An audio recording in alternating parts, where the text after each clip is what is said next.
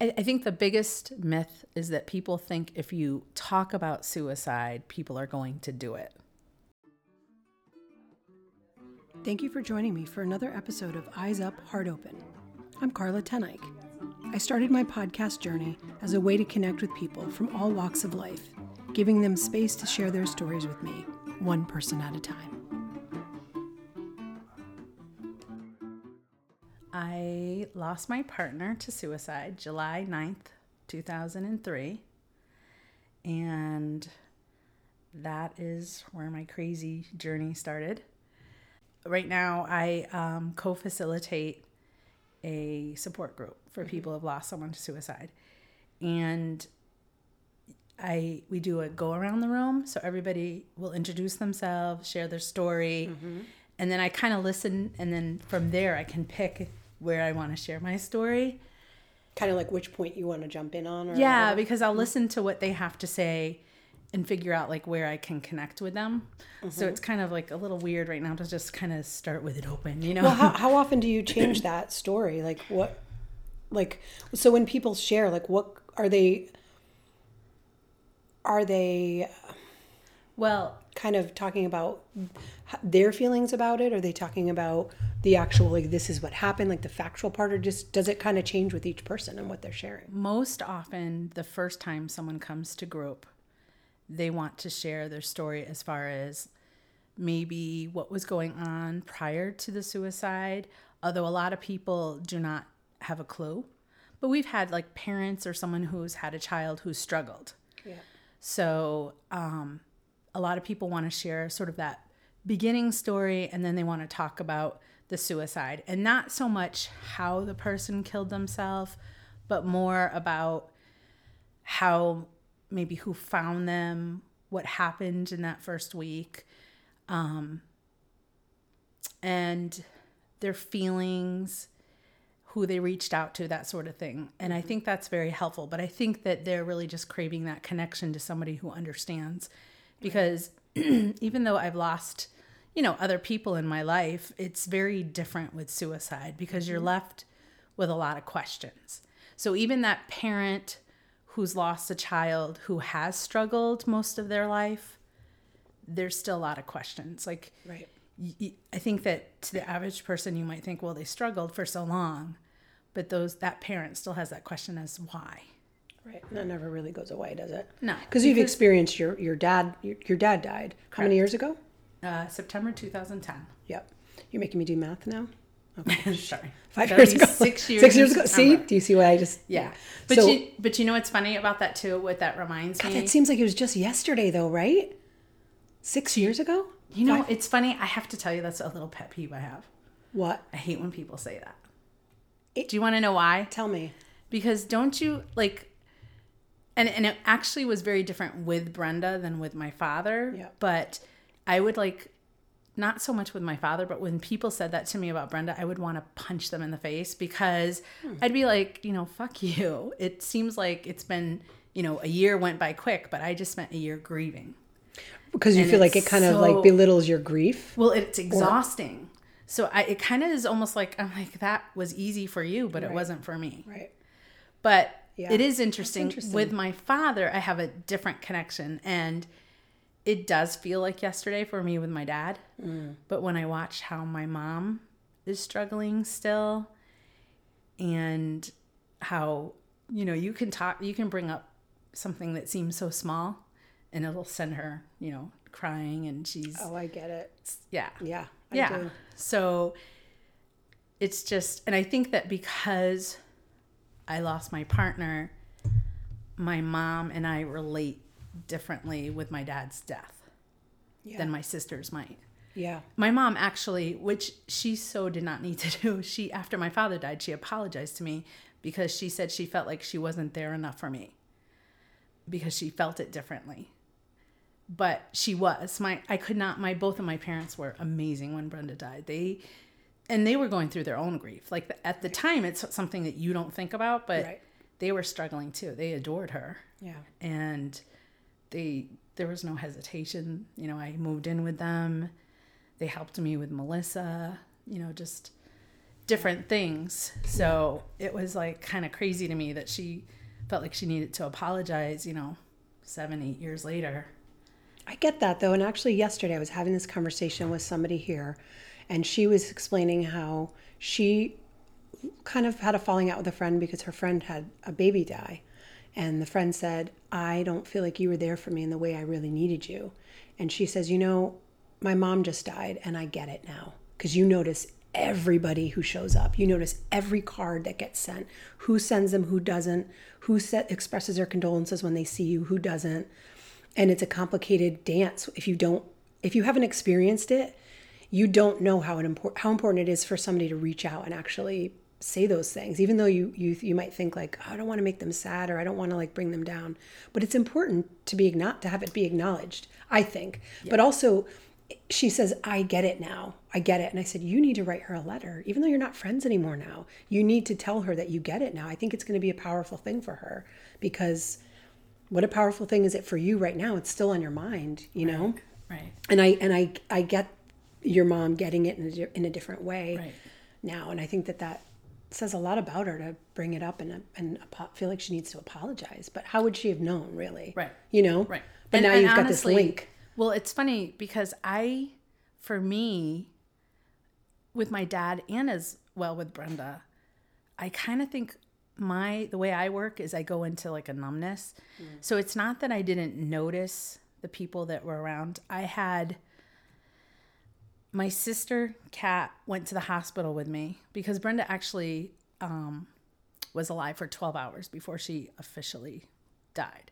And she was there. And then I have a friend, Nancy, my sister. I don't remember if my sister or I, one of, I know I wanted to call her and tell her. And she dropped everything and came to the hospital and sat with me. And then I was lucky there were some friends from work and my pastor I uh, at the time went to to church, uh, Grace Lutheran Church, mm-hmm. and uh, Pastor Larson he um, came right down right away. And it's funny because there's little things that you remember because Brenda's fr- family and I did not get along, and they very much blamed me for her suicide because I think they had a very difficult time with her being gay. And I guess if I didn't exist, she wouldn't be gay, which is funny, you know. But sure and I wasn't the only partner she had, but so I re- I remember people being there and I don't remember too much about it. I remember kind gestures. I remember like my friend Nancy afterward drove me home and I think there's this like overwhelming feeling like I just felt nauseous. Like you just can't even imagine how your life's going to go on and you're kind of stuck in that place. So because of that and everything going on, I remember some things, but I know there were people that were there that I don't remember them being there. But the same thing happened with my father. My father's wake, I remember it being there being so many more people than I ever expected. Yeah. And I guess the line was like out the door from what. I was mm. told. and it just it's overwhelming the kindness and you appreciate it but I kind of don't remember every person that was there. And it's funny, my sister Susie had just put, pulled out the there was a there was a guest book, and there were some names in there that I just don't remember them being there. And then you feel bad. But I think the problem with grief is that you need that kindness as you go on the journey. Mm. So the hard part is is as bad as the person felt like someone wasn't there and it's hard when you're in grief but i think you just have to tell people what you need which is so hard, right? It's very hard, but you don't even know what you need. No, Do, right? No, no, like, no. I don't no, remember my, knowing and what it's I funny, needed. So I don't really watch reality TV, and my friend Nancy kept telling me it was mindless TV, and it would just keep me busy. And she was like constantly throwing it on, mm. and it actually helped because it just kind of like was something yeah. there, yeah. and mm-hmm. and I and it's funny I don't have an interest in it now, yeah. but it was something that just kind of took took my mind off of everything.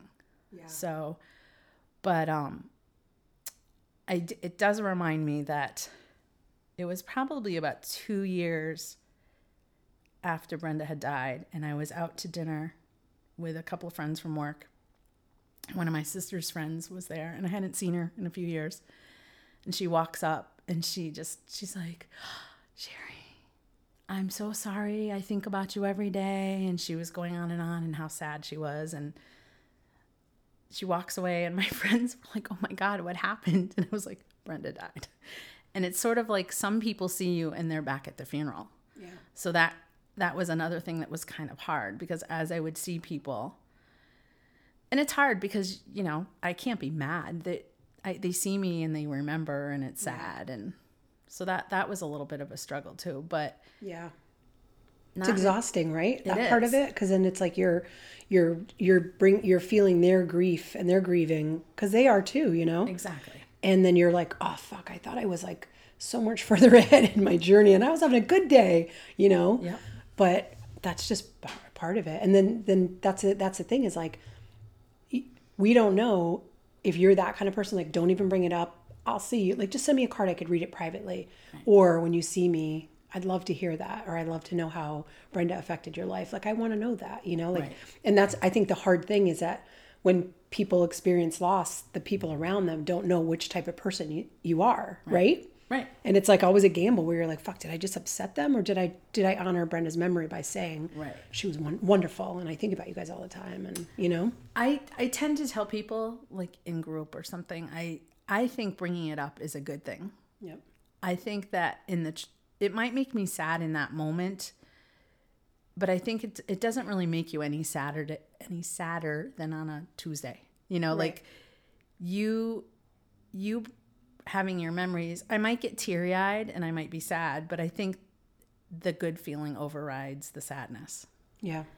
because none of us want to be forgotten. I, that I was just about to bring that up and say that's one of the things I struggle with, like with my friend Eric. Like he was all over the news. He was he was national and world news when he was missing. I remember. And like and and everyone talked about it and it was all over Facebook and social media and everything. And then like I just struggle because it's like life goes on. People are posting about their cats and their coffee and their what they had for breakfast and like there's less public remembrance about him and I struggle with people forgetting him and forgetting my mom and that's why I've got pictures of her everywhere. I've got pictures of him on my fridge. Um, I look at him every single day and I just think of that like you know that's the big struggle. I don't want to forget people that have died at all. And I don't want to be forgotten when I die. Right. You know, and just like we were talking with Boo, like she's not going to be forgotten and Right. Brenda's not going to be forgotten. Like I think about her a lot and I don't know that I even even actually met her. I don't know that I did. I don't remember. I don't think I did, but I, I don't, I think about her at least once a week. I do. And I keep, and I actually keep thinking, I've been meaning to ask you for a picture, and I could always use a picture I took to add to my altar over there. Oh, okay. Yeah, I would love that. That's my favorite picture. So Oh, I'll print that out and I'll put that in there then. Yeah, she she needs to be up. I need to I need to revamp my altar over in the corner. It's like my kids are involved and kids come over and they kind of touch things and play and but it's like a remembrance altar Yeah. like from Day of the Dead that I've kept up since I moved into my house in 2007. So, yeah. Anyway, but that's I forget what talk we were talking oh, we were talking about not forgetting. Um yeah, and I think that is a beautiful thing to talk about them and and then actually even if it does make you sad, it's like you're if I'm talking about her with you and you're feeling sad, like I'm here with you. As opposed to like when it hits at home and you're by yourself and you're like, fuck. Like it just sucks, right? yeah, and it's so it's so crazy. You know, in the in the beginning, which is funny. I think a lot of people, when you lose somebody, you always because it's a journey. There's the before and after. You know, before Brenda died, after Brenda died, and then in the beginning. And in the beginning, I never. I mean, everything was a trigger. Everything, you know, like just the dumbest shit would Yep. Yep. and um now it can be like the silliest thing but you just never see it coming but it's it's it's not as often you know mm. like i can handle some of the things. But i'm one of those people who i also really believe in like signs. And i'm i honestly don't know what i believe happens after you die. That and that was really hard for me because everybody would come up to me and tell me what they believed but they say it so as a matter of fact that it feels like they're shoving it in your face sometimes. Mm. And i don't believe with everything that someone might be saying so that was that was kind of hard to hear when i was really numb Yeah. but um, one of Brenda's good friends, the first thing she had said to me was, "Energy never dies," and she kept telling me just be open to the signs and they'll come and always take them as a gift.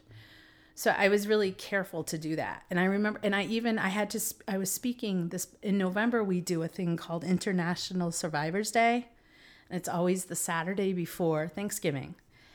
And every state has a little conference, so to speak. And there's bigger ones like in Boston. But um, I was speaking at this one and I was a little nervous on my way over. And usually when I talk at group, it's fine because there's, you know, just a handful of people and they're sharing their stories. But I had to get up in front of a group and have this talk. And so I was a little nervous and I'm like, okay, just need a little sign. And as I got literally three minutes from the building, U2 starts playing. And she was huge U2 fan. Mm. And I remember right before she died, the uh was it Vertigo with a beautiful day? Oh my god. But she would like, like it seriously it would get on your nerves because she no, it was the same way. Oh, yeah, I, like, I beat it to. Oh my gosh, just heard the song ten times. Yep. you know, over and over. So that song came on, and and different songs mm-hmm. will remind me too. Coldplay was another favorite of hers, and it's funny because even like Melissa, we were watching the halftime show, different places, and with Coldplay coming on, Melissa's texting me, I'm already crying, and we were laughing because some of the songs she wasn't even alive for, but yeah. it's like such a strong connection, you know. Yeah. But um, so I just when I have those little signs, I take them, and I'm grateful for them. Yep. And I remember when I was kind of questioning a little bit about that, I was in group once, and we had um, two parents talking about their son's suicide, and they were big believers in signs because their son loved spiders. He you don't hear that very yeah, often. I'm not a fan. no, but he studied them, and he was like so into spiders, and they were like at his wake above the casket, a little spider came down and started crawling on his body. What? And I was like, any other person that would totally freak them out, like yeah, you'd be yeah. pissed, you know? They said they just cried and they just knew. They they were like, that was our sign. Our son's okay. And yeah. But I was like, so I so I'm open to them. Yeah. I'm very open to them. I know. I wish I I wish I um I feel like I miss them sometimes. and then other times I don't. Like I feel like Eric talks to me through music. Like if mm-hmm. I'm feeling a particular way and a song comes on that reminds me of him, and I'm like, oh my gosh, he knows. I was just thinking about him, and yeah. this song comes on. I'm like, all right. Yeah. So I'm I'm really open to that. And his wife said that he communicates with her through music too. When she's driving and feeling like, you know, she feels like in her car she could just be the most vulnerable, and then a song will come on that yeah. was like really, really, really meaningful to them or whatever.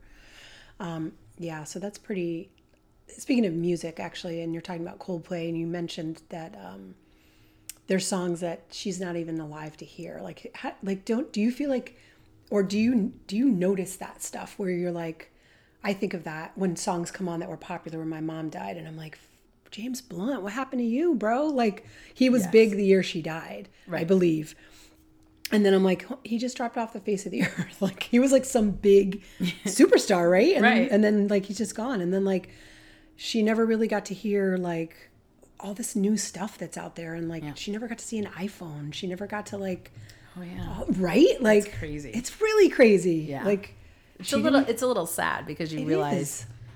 the world has gone on or it that's that's really what what ends up like hitting me is that like when i think of mu- you know music she loved like she loved willie nelson and he's got new music out i'm like she never got to hear that like right ugh.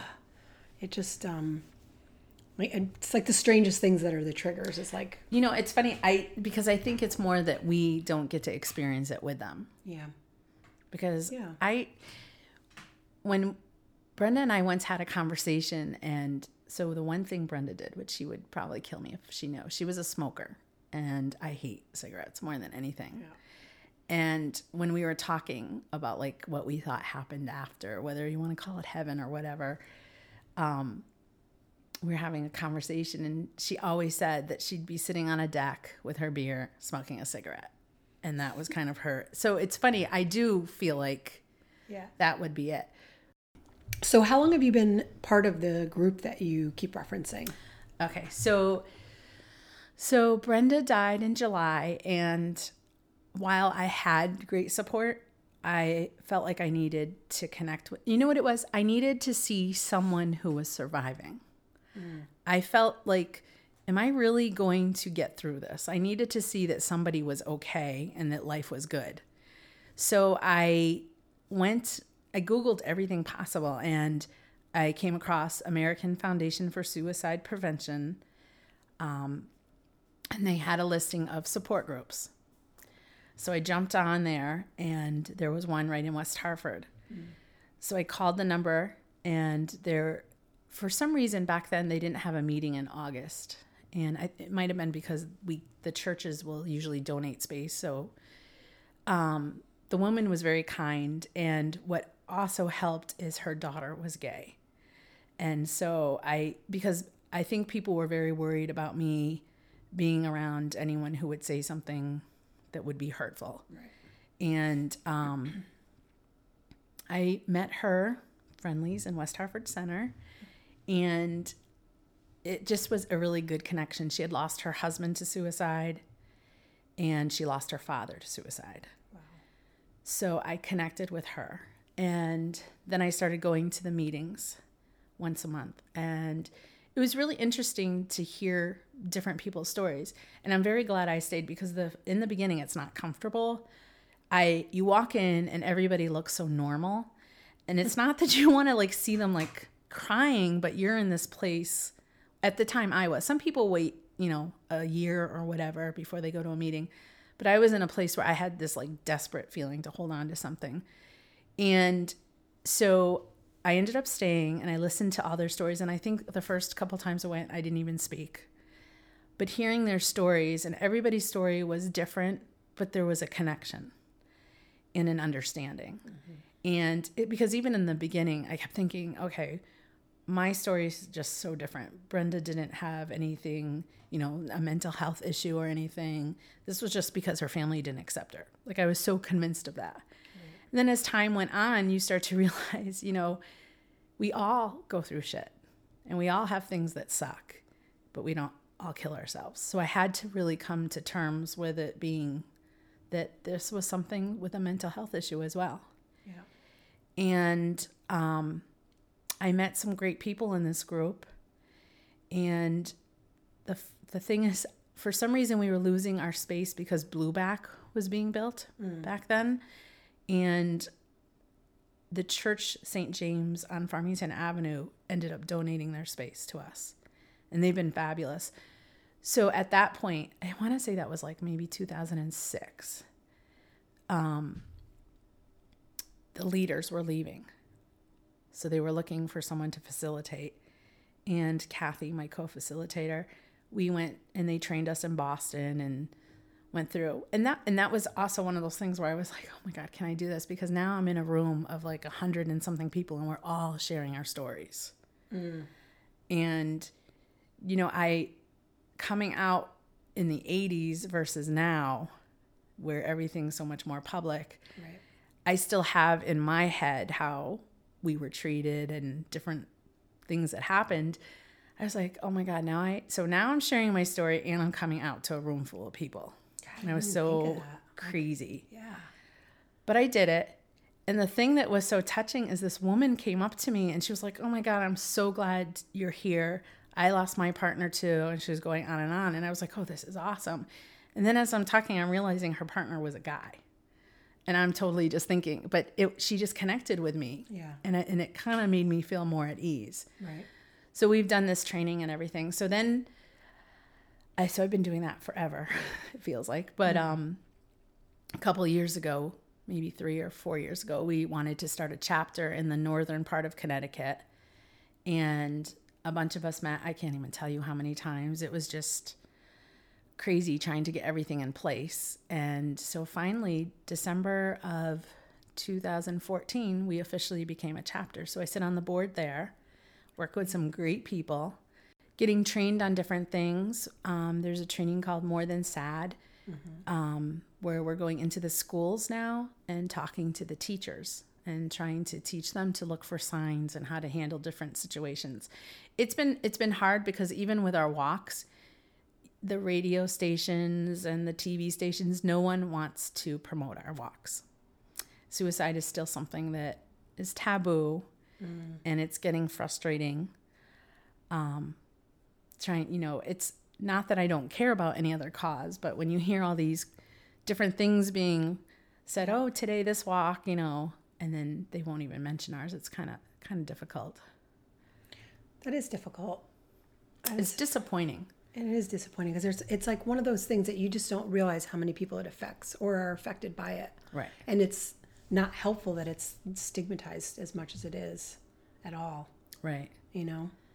Yeah, it's it's something, you know, I never really thought about it until it happened. And then there are people that have walked through our doors that want support, but when they share their story, they are not honest with people of how they lost their loved one. Mm. So they might say he had a heart attack Right. instead of he killed himself. I, I think the biggest myth is that people think if you talk about suicide, people are going to do it. Mm. And that is a huge oh myth. God. Yeah. So as as soon as Brenda died, I went into therapy because I'm one of those people I need to like talk. I'm a big talker. And I just it's almost like you get these whys and you want to know why. So it's like being in therapy, you can talk through it and all these, you know, why this and this and this. And and it's funny because I remember the first book I read was this book called No Time to Say Goodbye. Mm-hmm. And it's a woman who lost her husband and you kind of become this you're an investigator. You want to you know you want to figure out what happened and but one of the things that she said and it took me a while to click is that your mind kind of like it fucks with you in the sense that you will go through all these like well what if i did this? What if this? But the thing is at the end your person's gone. They're already they're dead so it's like this movie in your head and you're constantly trying to change it but it just never changes. Okay so the best way my therapist had explained this to me is that it's almost like a tunnel vision that people sometimes get themselves into. And they are convinced that by killing themselves they're going to make every person in their life situation better. Like you are almost better off without them. But sometimes you know even the cop had said to me if brenda had tripped it might have kicked her out of this tunnel vision or bubble or some way of thinking mm-hmm. kind of thing. So i i really strong feel strongly that if you say to someone do you want to kill yourself? Are you planning on killing yourself? or something to that degree it kind of kicks them into another place where they realize somebody realizes and you can help them get help or you can figure out what the next step is Well, what do you advise for that? Because I actually, this just came up for me where I was the only person that somebody reached out to. Probably in, what day is today? Wednesday? Thursday? Yeah, a week ago. Tomorrow it'll be a week where this person was literally standing on a cliff for an hour and a half. On a cliff. And wanted to die. And the only reason they didn't was because their daughter texted them a picture. wow Yeah. So now here I am, all over this person, like texting them, had them over, reaching out, letting them know I care about them, and and I, I actually, in all honesty, I don't really know this person very well, but I was the person they reached out to. So now what? Then they're in therapy, I think three times this week. What what would you tell me now to do? Wow. Um, well, I'm glad that they're in therapy. That's that's a big plus. If you ever are- in a place where you don't know what to do, also like don't hesitate. Call nine one one. Like if if this person were to tell you I'm standing on a ledge at Right. someone, They you know, told me don't even hesitate. Yeah, no, I wasn't. I wasn't told while they were there because I would Um, have done that. But I think just I think just sometimes the reminders of that they're cared about and that you're there Yep. and you're willing to listen. Um because a lot of times, you know, things look better the next day or but I also I think because of where what I've been through, I wouldn't hesitate to remind someone how much you're going to fuck up your daughter's life if you're not Here. oh. I, I was like, you're, and they they lost their father, and I'm like, you're doing that to them. You're going to be doing that to them. So- you know how you feel. because really it's it's sort of like you're taking the pain from one person and you're giving it to another person Exactly. and i and i and i don't want to make light of what somebody is struggling with at that moment Right. but those might be reminders that they need because Yeah.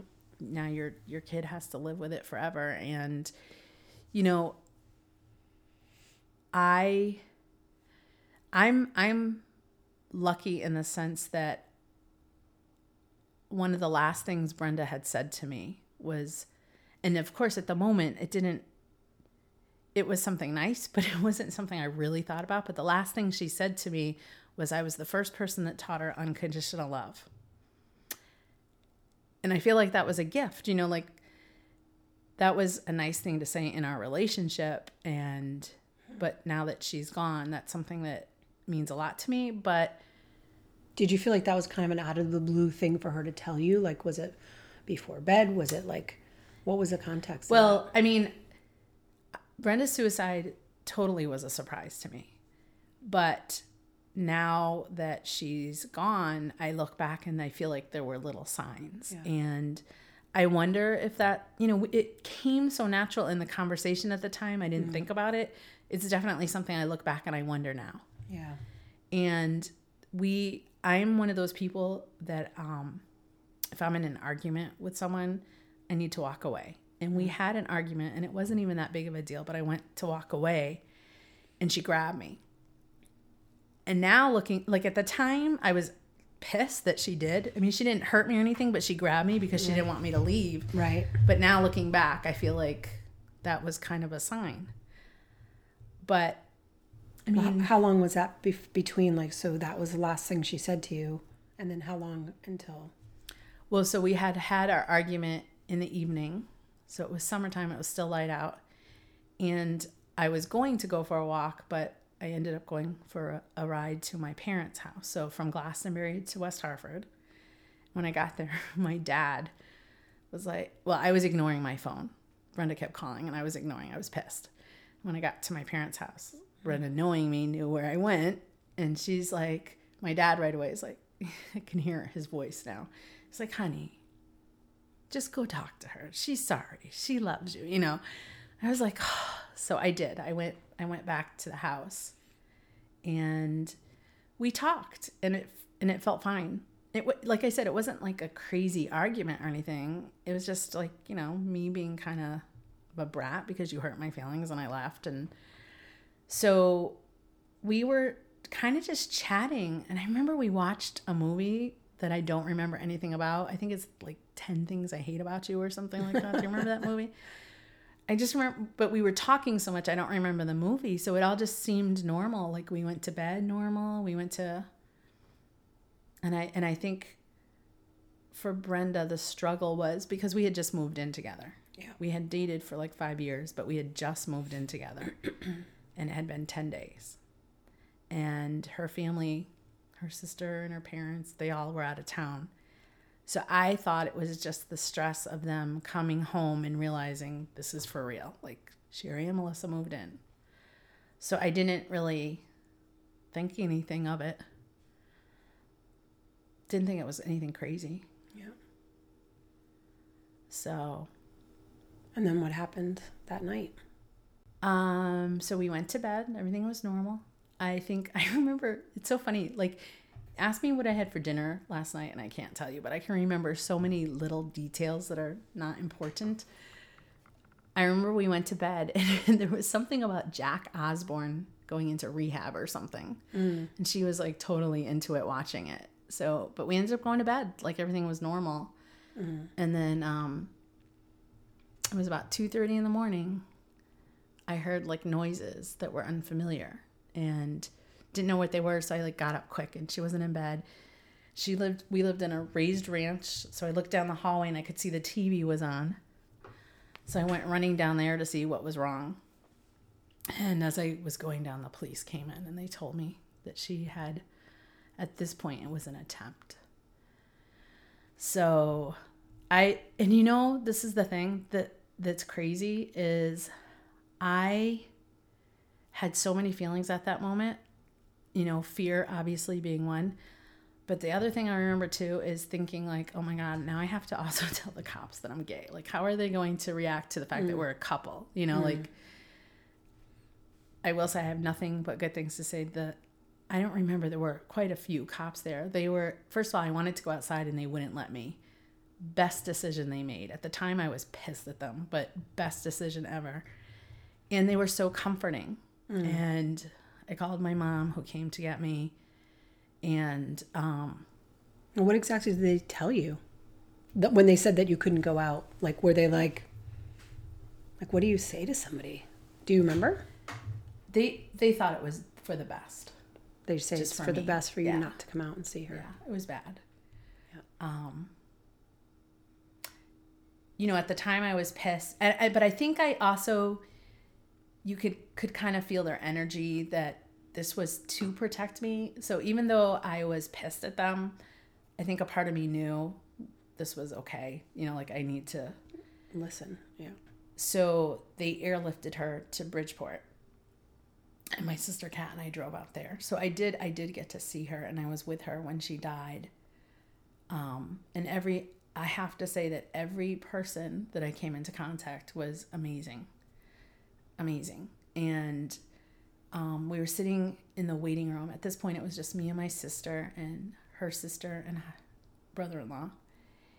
And the a woman chaplain came in and asked if we wanted to pray and they wanted um, someone who was catholic so they were going to wait and the woman who prayed with us um, turned out to be lutheran which is the religion i was brought up with and her last name happened to be brown which was kind of funny.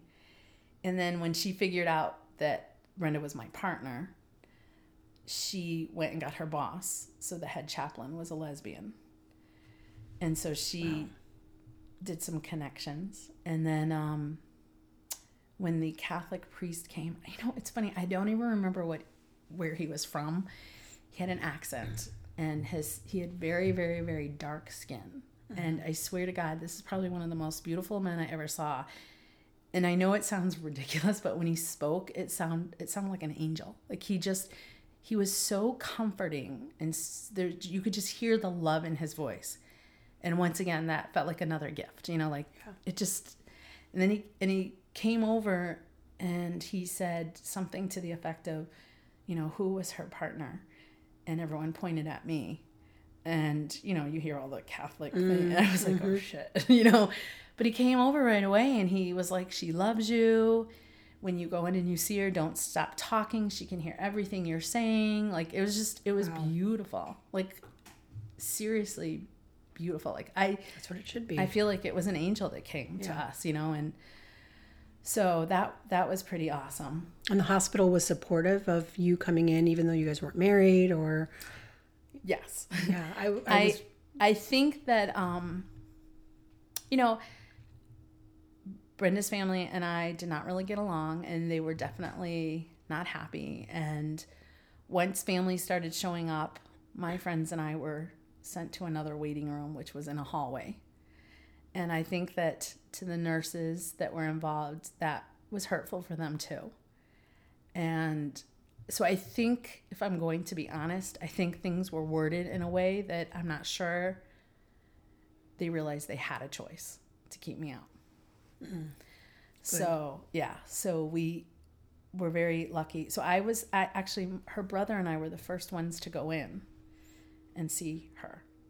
And um so I it was hard it's hard. It's very hard to stand like to stand there and talk to someone, but you want to because you want to make sure that they know you're there and you want your presence known and to make sure they know how much they're loved. But you know, it's also hard because a part of you is kind of like you don't want to give them permission to go, you know, because in your own selfish way you want them to stay. yeah. But at this point I knew that that, that was not going to happen. And if there was a miracle, it would be a very painful life for her. Um so I did. I got to spend my time alone with her and I told her that it was okay for her to leave. And one little tear came out of the corner of her eye. And I just I felt like she heard me. And every, I'm telling you, every single nurse told me, keep talking. She's going to hear you. That's the last thing that goes is they hear every word you're saying. So I was very grateful for that and just kept telling her how much I loved her and, you know, I wanted her to be okay. And so that was hard. that was hard. Although I was pissed at her too at one point, yeah. you know. Did you tell her that? I didn't tell her while that day. It was probably weeks later. Yeah.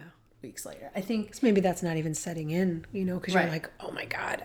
You know, because is she all covered and wrapped when you saw her? Well, okay. This is the other amazing thing that I mm. sometimes forget to tell people, but this is Brenda. So I really don't really, I often do not like to really talk about how she killed herself. However, you know, you can kind of guess. But when why we, do you not? By the way, why? You know, the honest truth is, there is nothing Brenda's done that's ever embarrassed me. And it's very sad that she got to a point where she felt she needed to do this. And despite all my feelings of feeling like, did I fail her? Did she not know how much she was loved? It's the reaction that people usually give. And I even had a therapist that said, when I was interviewing for my daughter, I had a therapist that said, Oh, she was very angry. This was her fuck you to the world and that sort of thing. And I don't necessarily think that's true. I mean, I think there was a fuck you to it. And I think that she was in a lot of pain. But I think that as much as I would love to just say it's all her family's fault, this was Brenda. This was you know, whatever demon she fought for how long this wasn't. And I'm, and in no way am I saying that I'm okay with this because I truly believe that if she had been more honest, more open, you know, that something could have helped her because despite how everyone got along or what anyone thought, she was loved. She was very loved. And in her case, I feel like she just didn't realize how loved she was. So even when I'm in group, I don't usually share. Like a lot of people will come in. It's usually not the most talked about thing. People don't, unless you're like brand new, sometimes you need to get it off your chest. Yeah. But I noticed, you know, in the beginning, that's what I needed to do. And then I noticed as time went on, the reaction I got from everybody, I felt like, honestly, when it comes down to it, the fact that somebody killed themselves is what's hurtful and what just sucks. And it's not how, because every how sucks. Because I think yes. people have in their head that if somebody hangs themselves, that it's not as bad, it's not as quote messy. You know, the, the end result is we don't have the person we love. So I just, I just don't always share that. And how do you how do people react that it affects you enough where you're not going to say what she did? It's it's because I don't a, think anybody would guess. I don't think no. anyone listening to this can figure it out. Nope. I think the reaction is is that almost maybe people think that Brenda was more fucked up than anyone else because of the way she killed herself. Yes. So maybe it's not just me protecting myself. It's like I'm kind of protecting her. Yeah. Which is so ridiculous because it's not ridiculous. no, because most people know. You know, like right, people in my life know, and you could Google it, and you could, you know, Sure, but but yeah, it's I feel like it takes away like when I'm sitting in group and I'm t- sharing my story, you hear that it takes everyone's breath away. And I feel like it takes away from what I really want to talk about. But don't you feel like it also gives people a space to really appreciate the journey that you've been through too? Because I have to say that's even though the end result is they're both they're dead it doesn't matter how they killed themselves they're dead. But i feel like and i can't speak from experience because i have not experienced this but I, I in my mind and i've i've thought about this a lot i thought about you nonstop when it happened. And i just thought like fuck because i didn't know that you didn't see and that you weren't you know and i was like fuck i wish i could just like protect you in a bubble and like right. because it was so probably painful you know like a you know and i just feel like like almost it almost diminishes your grief journey a little bit. Like when i said oh it seems like yesterday you're like i hate that. But isn't that just the same thing though? In a way, like sort of. I mean, I can see why you would think that. I I don't feel that because I think most people in my life know Yeah. and supported me and loved me and helped me through. Yeah. So it's sort of like such a small like I feel like to the person who doesn't know me, it would be huge. Right. And it takes away from the actual important part to me. And Which the- is what? which is the fact that I lost someone I love very dearly that I think could have been preventable. And I think the journey as a survivor is so difficult because because of the stigma with suicide, a lot of people still don't want to talk to you because they don't want to bring up the suicide. They don't want to so this journey and it's so different than losing my father Right. you know it's it's so different and the it's such a roller coaster ride which which i know any death really is but it's it's so different with the whys and just different connections and processing and you know feeling like you failed somebody Yeah. because I'm at a point now where, and it's funny, somebody had told me that the whys at some point really aren't going to matter anymore. And I thought that's so ridiculous. But I, ha- I can tell you right now, it really isn't something I focus on anymore. On occasion, I'll stop and I'll think about it and, you know, cry or whatever. But for the most part, that part has gone Yeah. and you know i i think about brenda a lot and i miss her and i have my triggers and can just start crying over a song or something i see or you know eh, melissa the summer that brenda died we had gone to the beach and we were in we were in uh, rhode island. And melissa who was 11 at the time we're in the water. We're swimming and she says to me because brenda was a huge lover of like the ocean. She would go in when it was cold or even when we weren't supposed to go in because there was a hurricane out there. So melissa says turns and looks at me. She's like mom mom just turn and face the waves and close your eyes and let the wave roll over you and it'll feel like brenda's hugging you. So like that happened when she's 11, but now every time I'm in the water, that's, you know, something that I think of. And sometimes it just makes me smile and then other times it makes me cry. You just you never know what you're going to feel and how you're going to process it. Now, do you ever go through because you lost your dad and you lost your partner both very different ways? Do you ever think like, well, fuck, man, my dad would have done anything to still be alive, and you took your life. Like, what? Like, is that a big struggle? Is that something that, or are you not? You're that's that's not in your head. No, that in the beginning, maybe in the first two ish, three years, that was one of those things you think about all the time. And, you know, even not so much now, but like when you see someone like, like Boo, boo. I was just gonna. and you think, oh my God, they would do anything. Yeah. But I think Brenda did anything. I think she fought. They went out for drinks um, a month after she died with her high school friends, and they actually had gone to elementary school and up together. And we were talking, and I, I remember at one point saying, I think the thing, it's so weird. It, I, you become sort of really protective, is what I did. Like I wanted to protect Brenda. I didn't want anyone to say anything terrible because I would get so angry when what people would say, "Oh, she took the easy way out" or something like that. And No. her one of her good friends turned and looked at me and said, "Brenda's been fighting with her demons her entire life. She is a fighter. Like she did everything she could." You know, I I wish that I knew more than I did and they shared some stories with me that I was unaware of that just with her childhood. Um you know, and I, you know, now I have all these answers of things that we could do that would help her, but I think she fought as best as she knew how Yeah. and for a long time. Yeah. I think that's like one of the underlying things like for the past month that's been top of mind for me is that you just never know what people are going through. Exactly. You never know. You cannot judge like somebody's short answer or cold attitude or you just don't know what they're going through Exactly. at all. You really don't.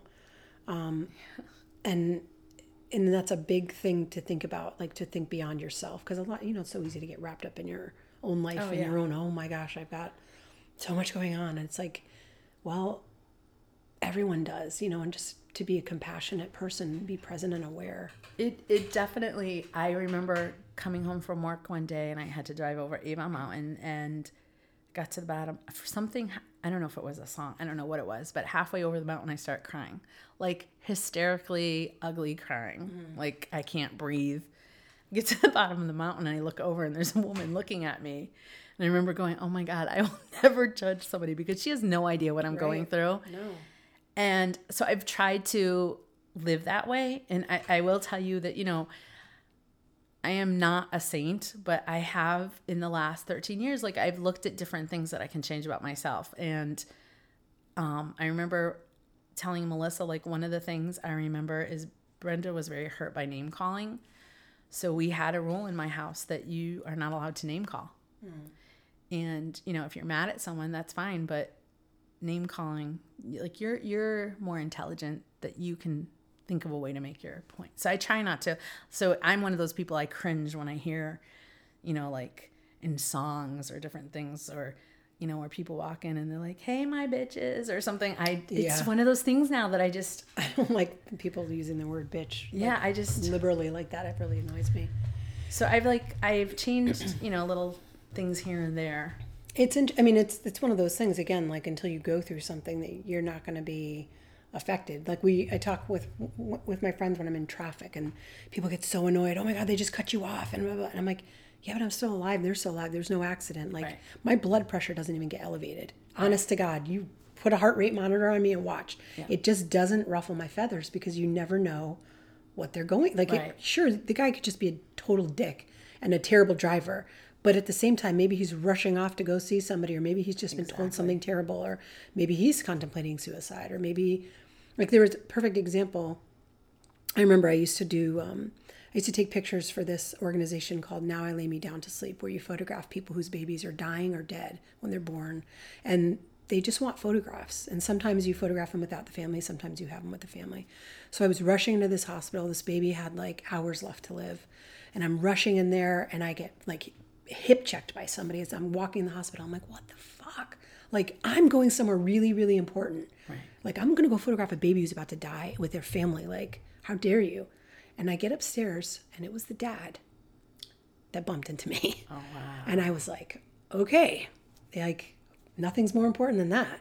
Yeah. You know, like, you just never fucking know. You, don't. know. And you have to just have a little grace, you know, and a little compa- compassion.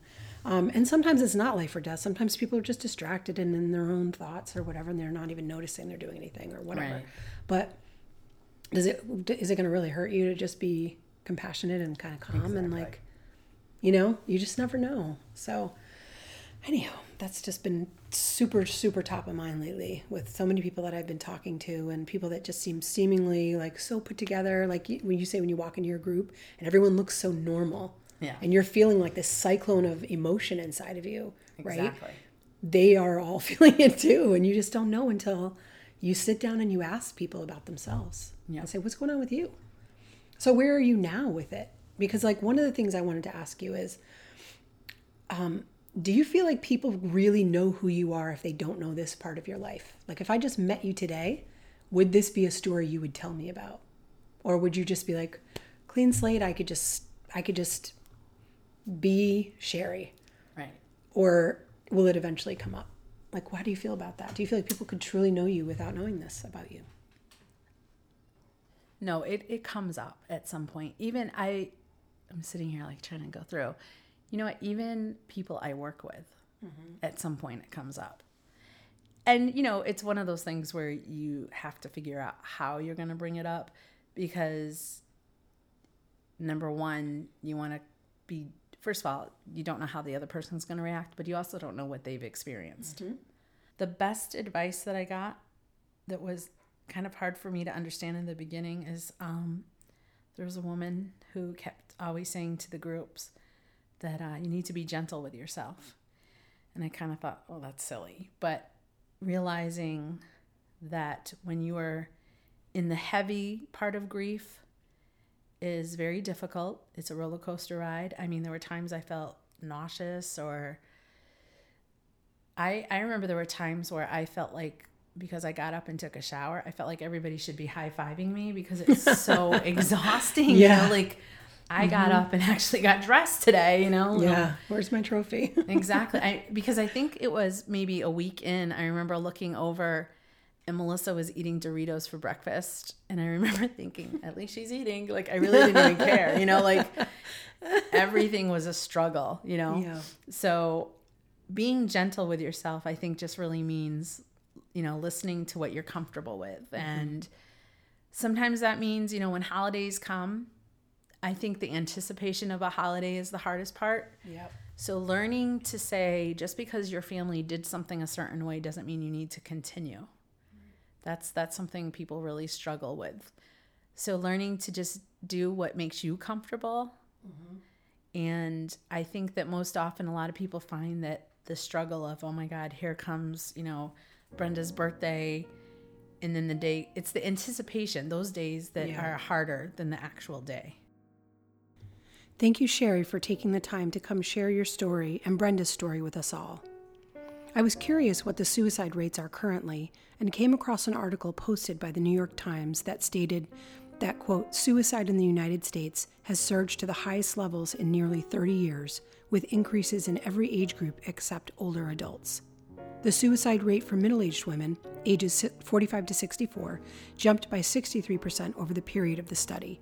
In all, 42,773 people died from suicide in 2014 alone, compared with 29,199 in 1999. End quote. Keep in mind that numbers aren't always accurate because of the shame associated with suicide, so they could, in fact, be much higher than this. Visit the American Foundation for Suicide Prevention's website at afsp.org, where you can find support for people who have lost someone to suicide. There are local chapters all over the country where you can find support from people who have a better understanding of what you are going through and who are trained in the proper way to support you. If you are struggling right now and feel like you could use someone to talk to, please call 1 800 273 TALK. Again, that's 1 800 273 8255. There's also a crisis text line where you can text the word HELP to 741 741. Remember, you are not alone. There is help out there and people who care. Thank you for joining me here on Eyes Up, Heart Open. If you or someone you know has a story that they'd like to share, please visit the website at eyesupheartopen.com and send me a message. I would love to hear from you. Opening music provided by my son Jackson and my dad, Carlos Hernandez Chavez, while jamming on Thanksgiving. Background banter, courtesy of my loud sisters and brothers. The closing music is provided by the talented Noah Behrman from the song Since the Blues Walked In, off of his album titled Turtle Steps.